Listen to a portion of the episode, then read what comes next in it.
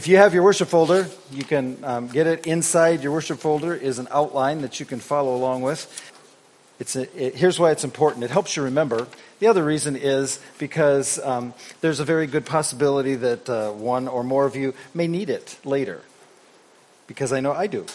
We're in a series, um, the last week of the series, last week of the year. Um, we're talking about uh, let it let it go, letting stuff go. We talked about letting stuff go the first week. We talked about letting distractions go the second week, and then letting bitterness go, which is a huge issue for a lot of people. Last week um, for Christmas at Journey North, we talked about letting go of control. Um, I hope you made it. We had I, I, love our Christmas services, the candlelight part of it, and the music, and uh, it was just I, I had a blast um, talking about letting go of control, like Mary. I don't. I, I'm sure you're aware of this. This is the last Sunday of the year. It's like this is the 29th. When I put the date on something this morning, it's like, no way. Is it the 29th? 2019 is coming to a close. I still haven't written it correctly on my stuff, and it's already changed. But as it comes to a close, what most people do is they look back because you know new thing is coming you know? I know that there's a lot of people your year was not what you hoped it would be and you are ready to leave 2019 and start all over. 2020 you know i still think for new year's eve um, the, when they you know they drop the ball and they, i still think they need to have the announcer for that night be barbara walters Hi, I'm Barbara Walters, and this is 2020. it would just be good. Anyhow, I'm the only one who thinks that, evidently. Okay.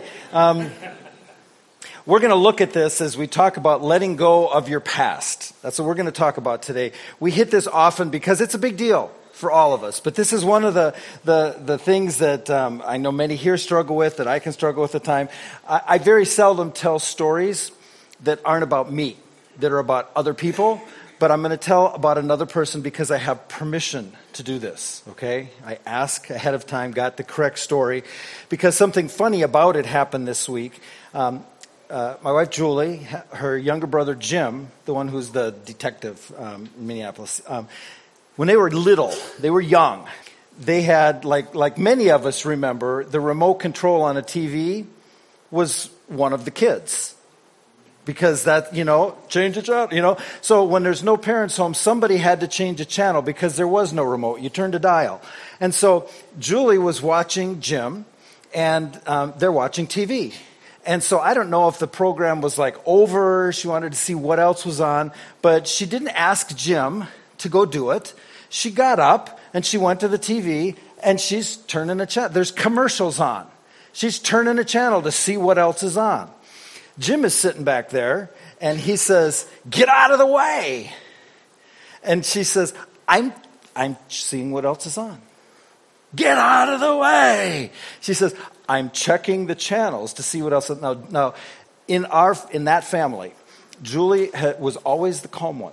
She was always the rational one. She was always the one who you, you, you, could always depend on her to make sure things happened and get things done. And, and, and um, totally out of character. The third time, Jim said, Get out of the way. She said, I'm seeing what's on. And she went, Boom, and backhanded him. it surprised everybody, even Julie. She's like, Did I just do that? And first words out of her mouth, Don't tell mom. You know, don't tell mom. Um, what's so funny is that was long before I was on the scene. I've heard that story 50 times. This past week, Jim, on our family text, Jim text, funny story, he said, um, just had, we just had a shooting where a brother shot another brother in the hand that was holding the remote because he wouldn't change the channel. and so Jim's like, ah, and, and Julie texts back, it's a good thing I didn't have a gun back then. Here's what's funny about that to me. There's a whole bunch of things that are funny. But what's funny is often the past doesn't stay in the past, does it? It has a way of, of uh, creeping into the now, and, and sometimes it's not so funny. Sometimes we just wish the past would stay in the past. I don't know what the thing is in your past that, that has been an issue for you that you wish would not continue to rear its head. Maybe, maybe you struggle with anger. And you've said some things to your kids that you wish you hadn't, knowing that once you say them, you can't take them back. They're out there. Maybe you've made some not so good financial decisions. And you know, at the time, it made sense. But you have regretted it every day since. You're still regretting it. Maybe, maybe it was uh, serious with a relationship and you betrayed your spouse, you know, and you just can't move forward because the past keeps coming up. Maybe, maybe you went through um, a bad divorce and you keep thinking now, it might have been a day, a week, a month, or 10 years ago, or 20 or 30 years ago, and what keeps coming up is, if only, if only I had done this, if only this had happened. And for you, maybe it's, maybe it's a, a sexual thing. Maybe there's stuff in your past. Maybe it's just this maddening cycle of, I'm not going to do this. Oh, I did it. Oh, I'm not going to do this. Oh, I did it. And you keep looking back and it keeps coming back up to you. Or maybe, maybe it's not that you did something wrong. Maybe you poured yourself into your kids. Your kids were your life. You did everything for your kids. And they did not turn out like you prayed. It just didn't happen. And so now you're left to second guess. What could I have done better? What did I do wrong? And you keep looking back and the past keeps coming up and maybe maybe it's that you've just realized you're coming to the end of the year and you're thinking back on the last year, maybe the, the last decade, you realize we're going into a, a new decade here, 2020, and you realize I don't measure up even to my own expectations and you look at your life and you look at what's happening in your life, and the question keeps coming to mind Is this it? Is this as good as it gets? See, the past, the past is kind of like a door. We have three doors up here today, so that's good because we're going to, I want to, I want you to think of it like a door. Because at this time of year, you can walk through a door, and if the door doesn't close all the way, you can have that bitter wind from winter come whipping through, hitting you in the back, blowing you, reminding you of what's out there. And the same thing happens with our past. It's like the door got left open and there's this horrible wind blowing in on us, reminding us of the past, reminding us of what we've done. When I think about characters in the Bible who, have, uh, who would have a good understanding about what that means and about the past. One of the first ones that comes to my mind is Peter. I associate with him on so many different levels. Let me just give you the setting before we jump into the, to the scripture we're going to look at. Um, the setting is in Luke 22, and Jesus has been um, betrayed uh, or he, he's talking to them about that he's going to be betrayed and that's where peter says you know i'm not gonna i'm not gonna betray you if everybody else falls away i'm not gonna and they get into the garden and judas gives jesus the famous kiss that betrays him. And jesus is then led away and jesus is led away and i don't know if you're aware of this but you know we, we know that jesus went through this trial. He actually went through six trials. They were all illegal went through three um, religious trials, three civil trials. They're all illegal. He did that throughout the night. And here's the setting they took him first to the high priest house, to Caiaphas. And the way they had their houses in that day is they were built like with walls around like this, and the, and the rooms were on the walls, and they all opened to a courtyard on the inside. So the people like Caiaphas, who was a high priest, who had a lot of money, big courtyard, big house. The trial took place at his house and they had this place where he could stand up there, and everybody in the courtyard could look up and see. There was one way to get in there, and you could look up and see. And it tells us that as they go in there, it's night which number one, it's illegal to do that, to have trial at night. They go in there, it's nighttime, and it's cold, and they want to see, they want to get warmed up, so some of the guards light fires. And so you have your guards come over here and they light their fire. You know, we like sitting around a bonfire. That's a, that's a fun thing. How many of you like sitting around bonfires?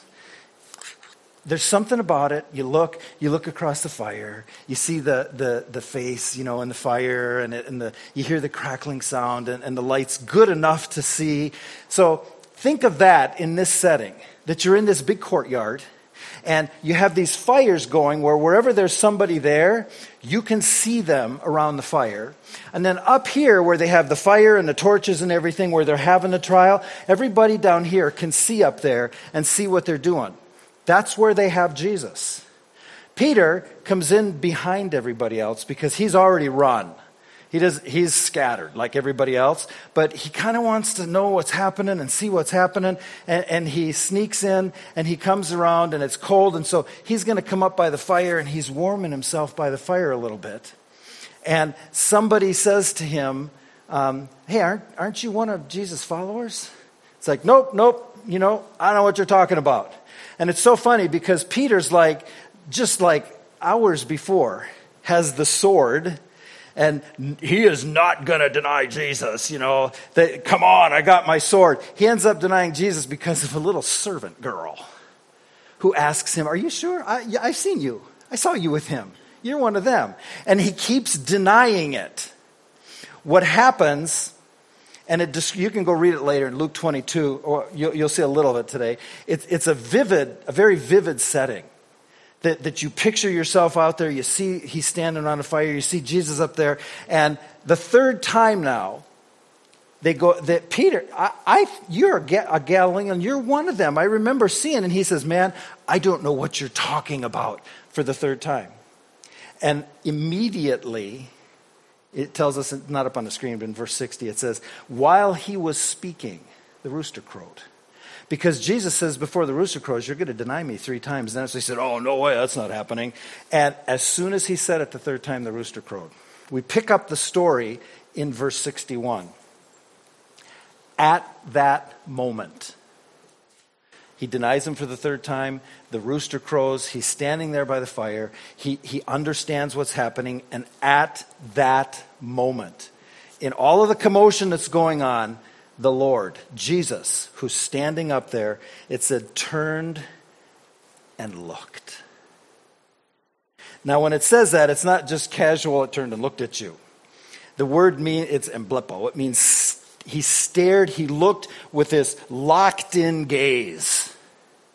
In, in the, the word means a, a, a sustained, concentrated way. So you get the picture. Jesus is up there. He can see him in the firelight. Jesus can see Peter. The moment that he denies him, Jesus turns and locks eyes with Peter. You can understand what's now going through Peter's heart as that happens. It says, suddenly, the Lord's words flashed through Peter's mind. Before the rooster crows tomorrow morning, you will deny me three times that you even know me. And it says in verse 62 Peter left the courtyard weeping bitterly. The one who said he'd stand with him when all others didn't denies Jesus three times. You know, aren't, aren't you? I am not. I can see him doing that. He denies Jesus, then he deserts his calling, runs away after everything Jesus did for him. You can imagine Peter going through the guilt and the shame, the, the, just, just the uselessness of it.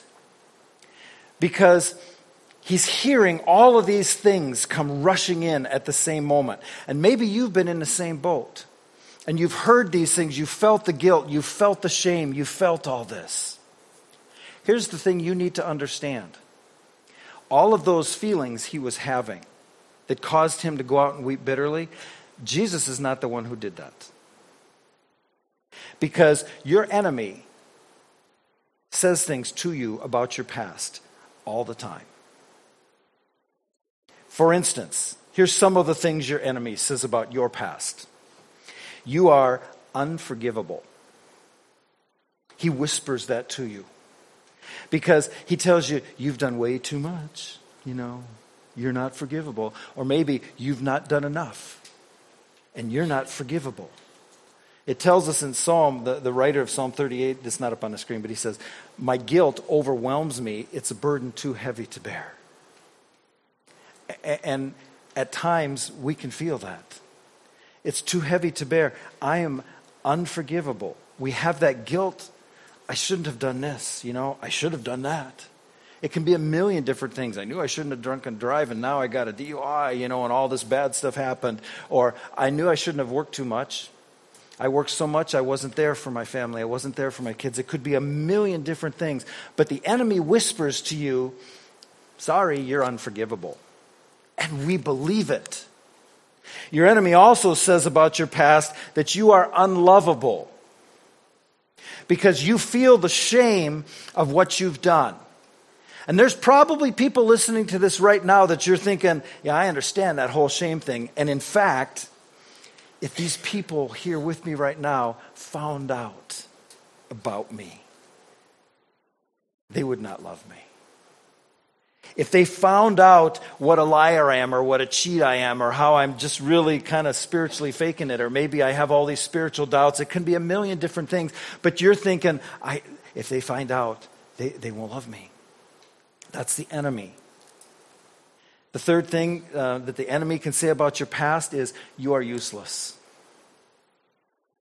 That deals with, with our insecurity. Because maybe, maybe things have happened and we've gotten that straightened out. We're where we need to be with God, but the enemy keeps telling us, yeah, you know it ain't going to happen. Um, you're not going to be where you need to be because this is going to happen again. And you're thinking, if this happens to me again, God could never use a person like me. You might be thinking, I, I could never be a part of a family like this. Because the enemy is whispering to you, you're unforgivable, you're unlovable, you're useless. But you see, here's the thing if you can't let go of your past, you can't take hold of your future. You have to let go of your past to take hold of your future. Too many people are just living there in the past, listening to the lies of the enemy.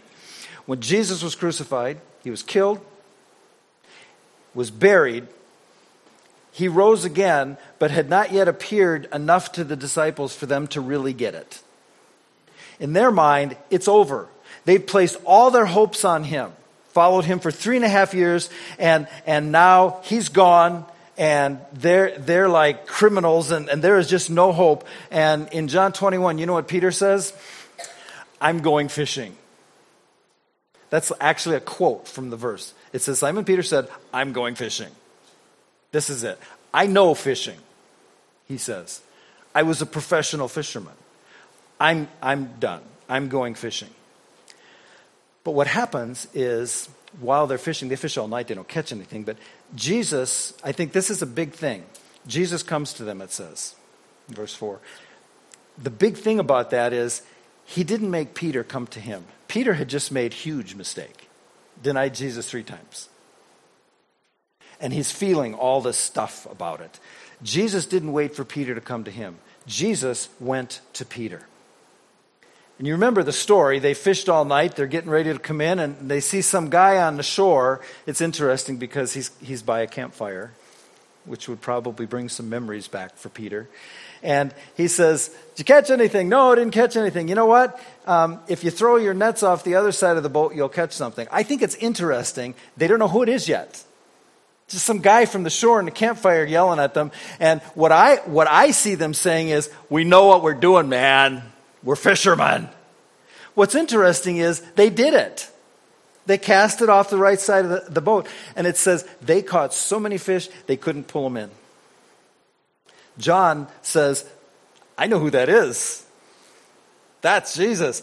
And Peter, typically Peter, jumps out of the boat he gets dressed first because for whatever reason they're fishing naked. They did it different back then, okay? Throws his stuff on, jumps out of the boat, swims all the way to shore, and comes face to face with Jesus, and they proceed to have the most awkward breakfast in history. They're sitting around a campfire eating fish, nobody's talking.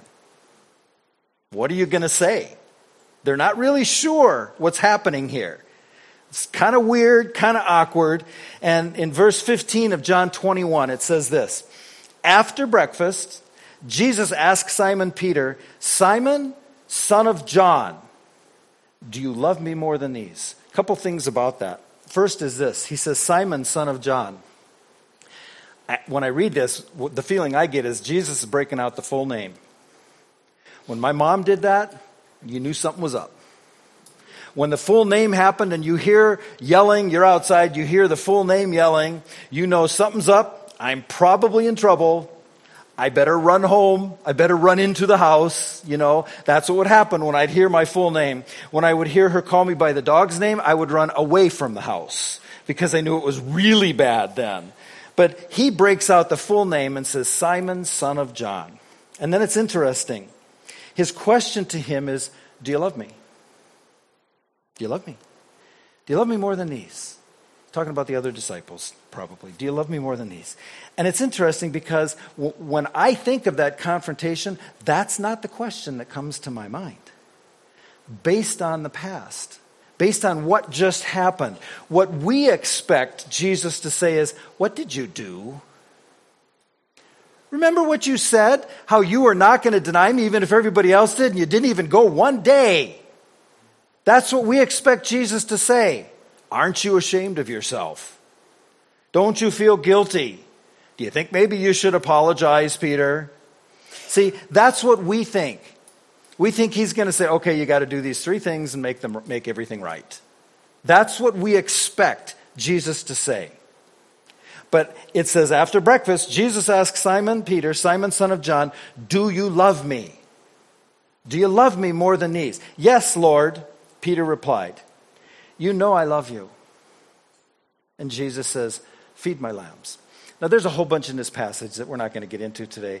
There, there's a lot that's kind of speculation. Like, for instance, that Jesus uses two words for love. He uses the agape kind of love, and he uses at the end the phileo kind of love, and you can extrapolate a whole bunch from that.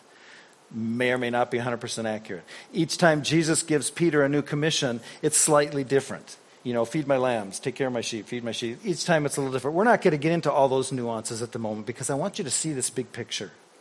Jesus says, If you love me, feed my lambs, Jesus said. And then verse 16, Jesus repeated the question Simon, son of John, do you love me? Yes, Lord, Peter said, You know I love you. Then take care of my sheep, Jesus says. And it's fascinating to, to see how this unfolds because it says a third time, like in a row, a third time, Jesus asked him, Simon, son of John, do you love me? And I like the, the next phrase. Peter was hurt, bugged him. He was hurt that Jesus asked the question the third time. He said, Lord, you know everything. You know that I love you. And Jesus said, Then feed my sheep. See, the third time, Do you love me? Then Peter's feelings were hurt. Jesus is asking three times. He's hurting Peter's feelings. And do you know what I believe with all my heart? This was ultimately a great gift to Peter when Jesus did this. Because you can't ignore what happened in the past. You can't pretend that what happened in the past didn't exist.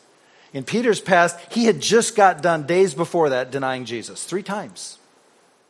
You can't ignore that. Your past, some bad things happened. Whether you did it or it was done to you, I'm not saying that we can ignore those things or pretend they didn't exist when we've done things we shouldn't have done. He denied Jesus three times. And then he asks Peter three times, Do you love me? And I believe when he's doing that, he's, he's telling Peter, we both know what happened. We both get that. But here's what we need to understand Jesus is more concerned with our lasting healing than our short term feelings. He could have said, It's okay, it's no big deal, you know. Doesn't really matter, because it did matter. And he's letting Peter know that he knows what's going on. He knows what Peter's thinking.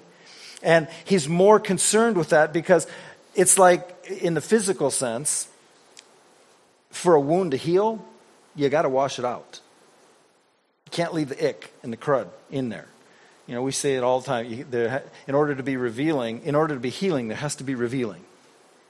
And the washing out part of it is never a fun part. Those of you who are, I, I, don't know if people still do this or not. I haven't seen it in a long time, but I know when I was growing up, I think it was specifically at my grandma's place. My aunt used to do this too. Something happened and you would get hurt, you'd cut yourself or something. You know what she'd do? Every time.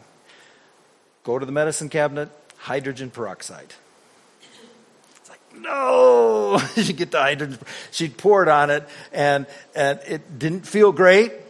Like, that's an understatement. It would bubble you know why it would bubble? I didn't know back then. I just thought, I'm dying. Look at this. It was cleaning out the wound. That's what it did. And in our life, sometimes the wound needs cleaned out so that it can heal correctly. And so Jesus, in a very loving way, doesn't say, You denied me. He just asks him three times, and Peter gets it. Peter knows what's happening. And he understands our problem. If you don't let go of your past, you can't take hold of the future. Here's the good news. Although you can't change your past, God can change your future. That's huge. But you have to let go of your past in order for God to change your future. So that's where I want to spend the rest of the time today. How do you let go of your past? How do you do that?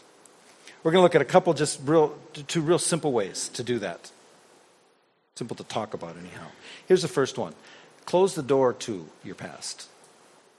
You close the door. You, I talked about the door. You said door's blown open. You feel the cold wind of the past blowing in and remind you of all that stuff. You got to close the door. You have to deal with it. You have to do what's necessary. If it's make amends, if whatever the issue is, you take care of the issue. But then you close the door. You don't need to bring it up every few minutes. You don't need to bring it up every few years. Oh, let's talk about the past because it makes us all feel like crap. I know there's people who love talking about the past and crying, and it's like, wait a minute, didn't you do that? Yeah, but it feels so good. No, it doesn't. It keeps you in the past. If you've done it, close the door to your past. And you say, yeah, how do you do that? Here's how you do that you accept that God's grace is bigger than your sin. And that's hard for us to accept. God's grace is bigger than our sin. And you say, yeah, how do you know that? I know that because he said it. 1 John 1 9. But if we confess our sins, does it say which sins? Does it say only the easy ones or only the bad ones? It says, if we confess our sins to him, he is faithful and just to forgive our sins and to cleanse us from all wickedness. There's no deal making there, you know. He just says, confess it and you'll be forgiven. You see, he knows. He doesn't ask us to do this, this, and this to make everything right. You know, it's not about you know feeling guilty. It's not about um, begging God to forgive us. I begged Him to. If you've if you've confessed it, if you've called sin sin and said that to God, you've been forgiven. If you're a child of His. He doesn't ask us to do all of these things to take care of it. You know what he does? He, he simply asks us, like he asked Peter, Do you love me? Do you love me? I'm a dad. I'm, I'm a papa now. I'm a granddad now. As I think about raising my kids, and, and, the things that we did, we did right, we did wrong. I think about all those things. One of the things that I would want them to think about, I know this sounds morbid, morbid, that I'd want them to think about at my funeral is this. There were times we knew dad was not happy with us. We knew things had gone wrong. We knew we had done things we shouldn't do or not done things we should do. And we knew dad was not happy with us. But here's what we always knew he was our dad. And he loved us. And nothing we could ever do would ever change that. That's what I would hope my kids would know about our relationship growing up is that nothing could change the fact that I love them and I'm their dad. Could never do something to make me not love them again. The question is not what you've done. It's, it's not what you've not done. It's, do you love me? That's what he's asking us. Here's, here's the idea for this one you're standing with God. Your relationship with Him, your standing with Him, is determined by relationship, not rules. Rules that we've broken. We think I've broken these, and we hear the lies of the enemy. Um, I, it's not going to ever work again. I'm useless. I'm unlovable. I'm this. I'm that. Because we're listening. Your standing with God isn't determined by rules. It's determined by relationship. And you say, but you don't understand. I've not been a good dad. I've not been a good husband. I've lived a lie. I've made bad decisions that hurt other people. I, have I've lost relationships. I've lost everything financially. I've been that bad parent. I've walked away from God.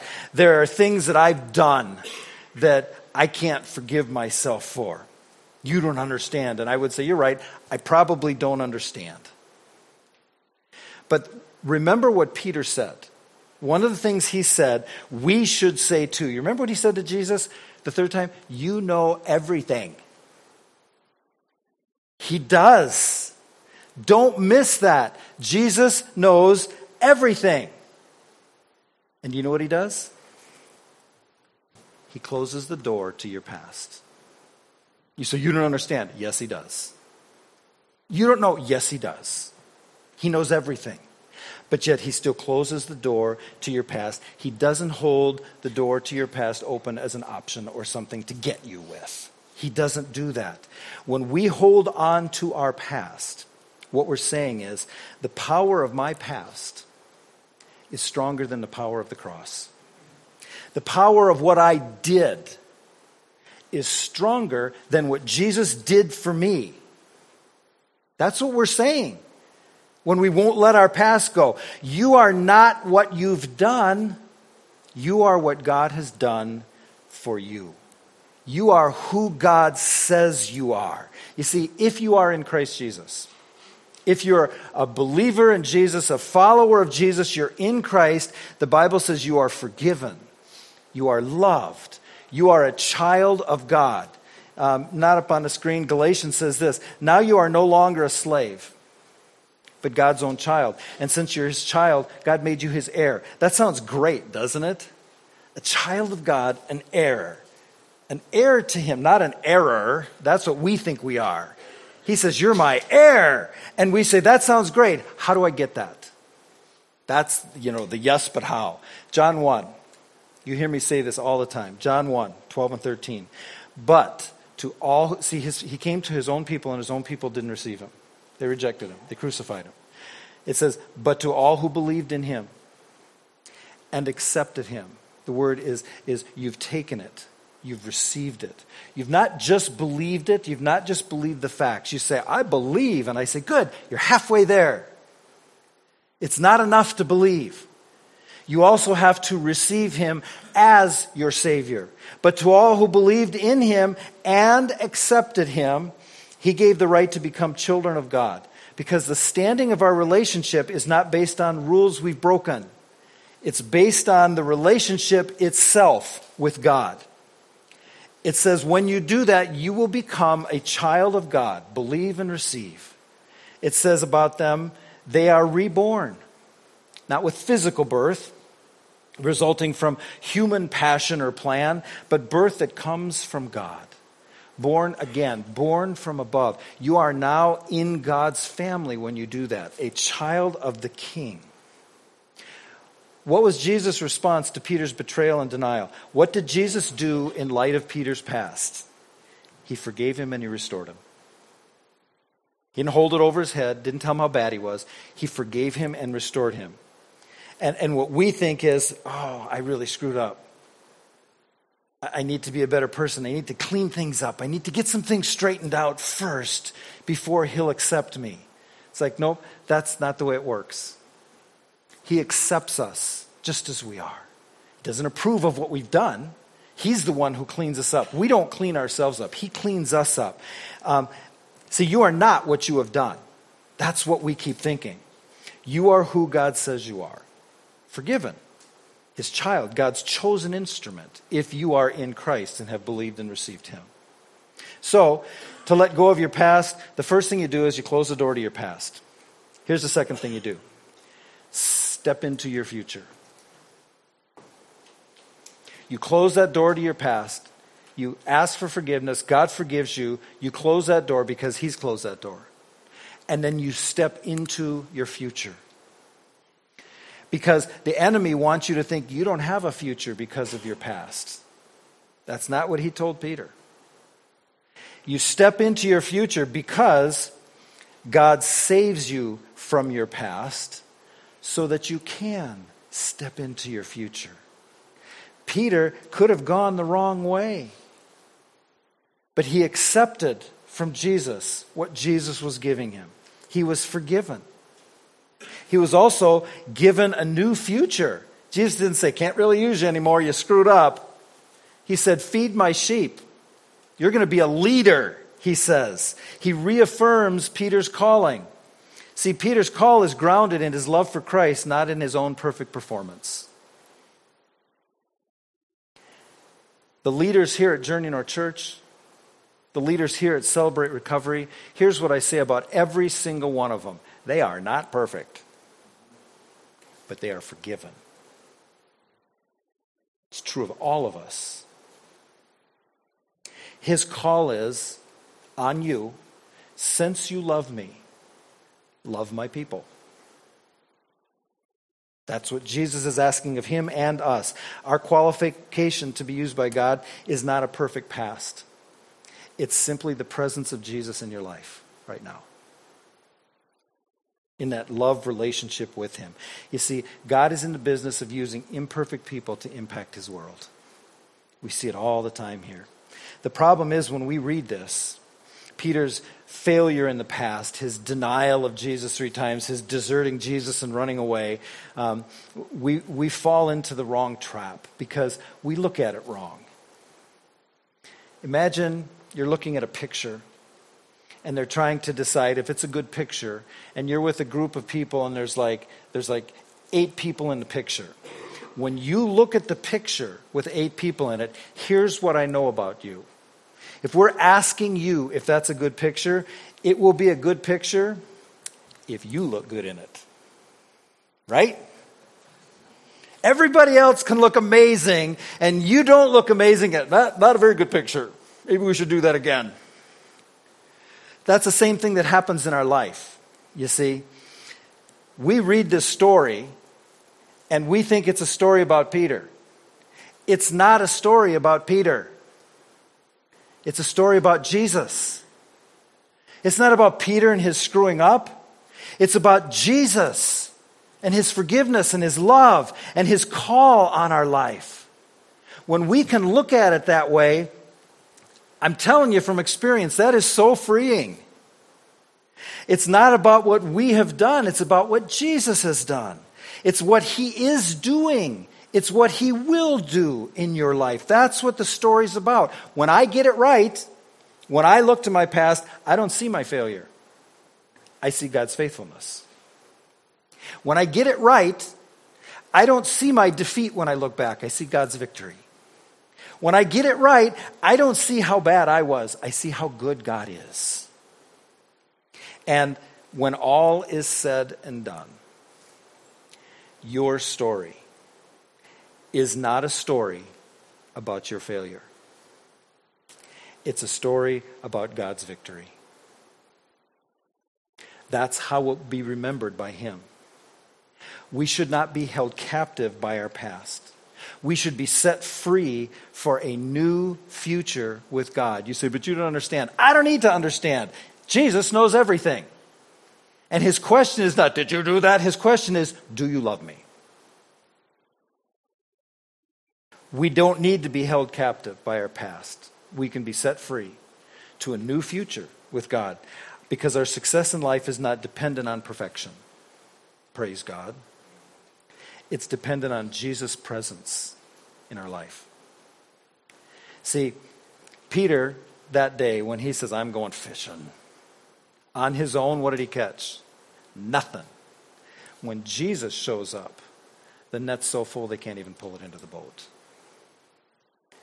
I want to close with Philippians 3 it says this. I don't mean to say that I've already achieved these things. This Paul writing, he says, or that I've already reached perfection. He says, I'm not there. And I look and it's like, well, if anybody has, he has, but he knows he hasn't. He says, but I press on to possess that perfection for which Christ Jesus first possessed me. It's Jesus' perfection, it's Jesus' presence in his life. He says, No, dear brothers and sisters, I've not achieved it, but get this I focus on this one thing. If, like the greatest Christian who ever lived, who wrote half of the New Testament, says, focus on one thing, we better pay attention. What is it that he focuses on? Forgetting the past and looking forward to what lies ahead. How many in here ever hunted down and killed people because they were Christians? Any, anybody in here? No. That's what Paul did. That's what he did before he found Jesus. And he can say, I focus on this one thing, forgetting the past and looking forward to what lies ahead. I press on to reach the end of the race and receive the heavenly prize for which God, through Christ Jesus, is calling us. We have to be able to forget the past. We deal with it, we forget it close the door to it. We look forward to what lies ahead because you are not what you have done. You are who God says you are. You look at two people who denied Jesus in that same time frame. One of them was Peter. The other one was Judas. They both failed Jesus. We remember them very differently. We remember them differently because only Peter saw a future with Jesus. And when Jesus said, Do you love me? his answer was, Yes. Here's what you need to understand 2019 is coming to a close in a matter of days. It is past.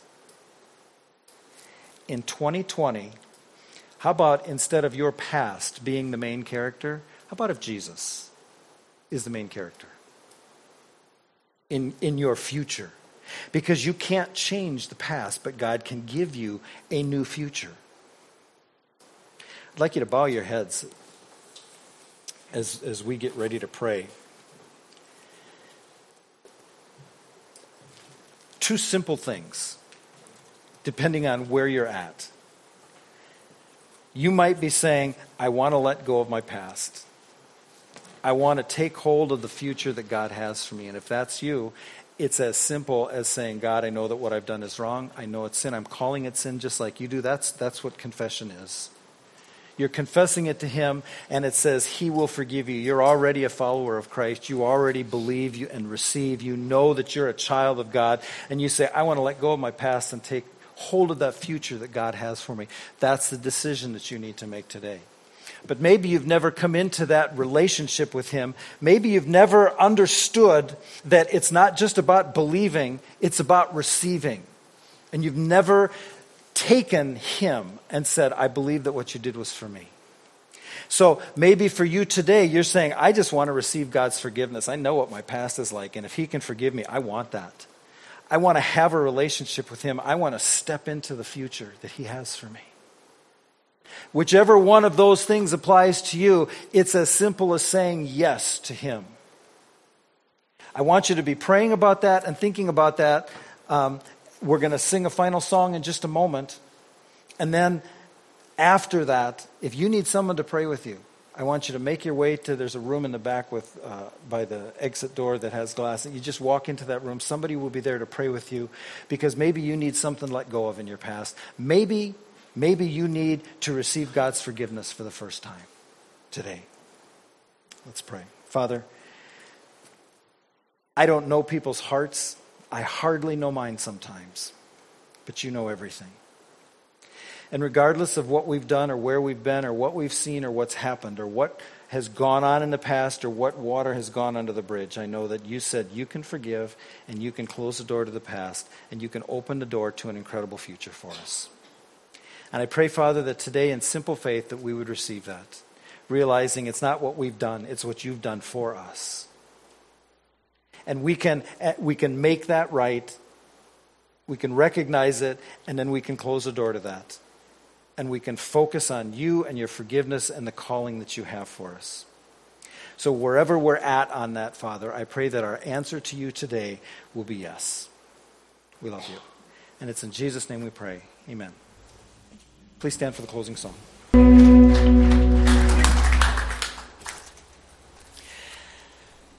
As I'm reading, I, am in my plan to read through the Bible in six months. Um, I'm, I'm in my fifth month, and I'm a little over halfway through. So it kind of tells you where I'm going in that. What's so funny is I was feeling guilty about that. I'm, li- I'm living in my past, feeling guilty about it. Here's the fun thing that happened. On Christmas Day, my reading, because I'm behind, my reading was in Isaiah. It was in Isaiah about Jesus and a little bit in Micah. And I read on Christmas morning the prophecy that one would be born in Bethlehem. And it's like, oh, that's pretty good, God. Here's what else I read just this past week Isaiah 43. Forget the former things, do not dwell on the past. Verse 19 See, I am doing a new thing. Now it springs up. Do you not perceive it? I am making a way in the wilderness and streams in the wasteland. So if that's what your past is, streams in the it's in the wasteland, he wants to make streams in the wasteland and have it not be a wilderness anymore. So as I said, if you want someone to pray with you because you need that forgiveness, maybe you've never experienced it before, Maybe you just need somebody to pray with you about letting something go, whatever it is, make your way to that back room. Julie, wave right there. Make your way to that back room, and there'll be someone back there to pray with you. If you um, don't have a Bible and need one, we can make sure you get one. Let's pray. Father, thank you so much that um, your question to us is simply, Do you love me? And that as we love you, it helps us to fulfill our calling and love others. I thank you, Father, that you are the one who, because of what Jesus did for us on the cross, closes the door to the past. That we can have a new calling. That we can start again because of what you did, not because of what we did. And that the former things can be past. We don't have to dwell there. We know that you want to do a new thing. Thank you for that. And as we move into this new year, I pray that you would be the central character in our story. We love you, and it's in Jesus' name we pray. Amen. Thank you.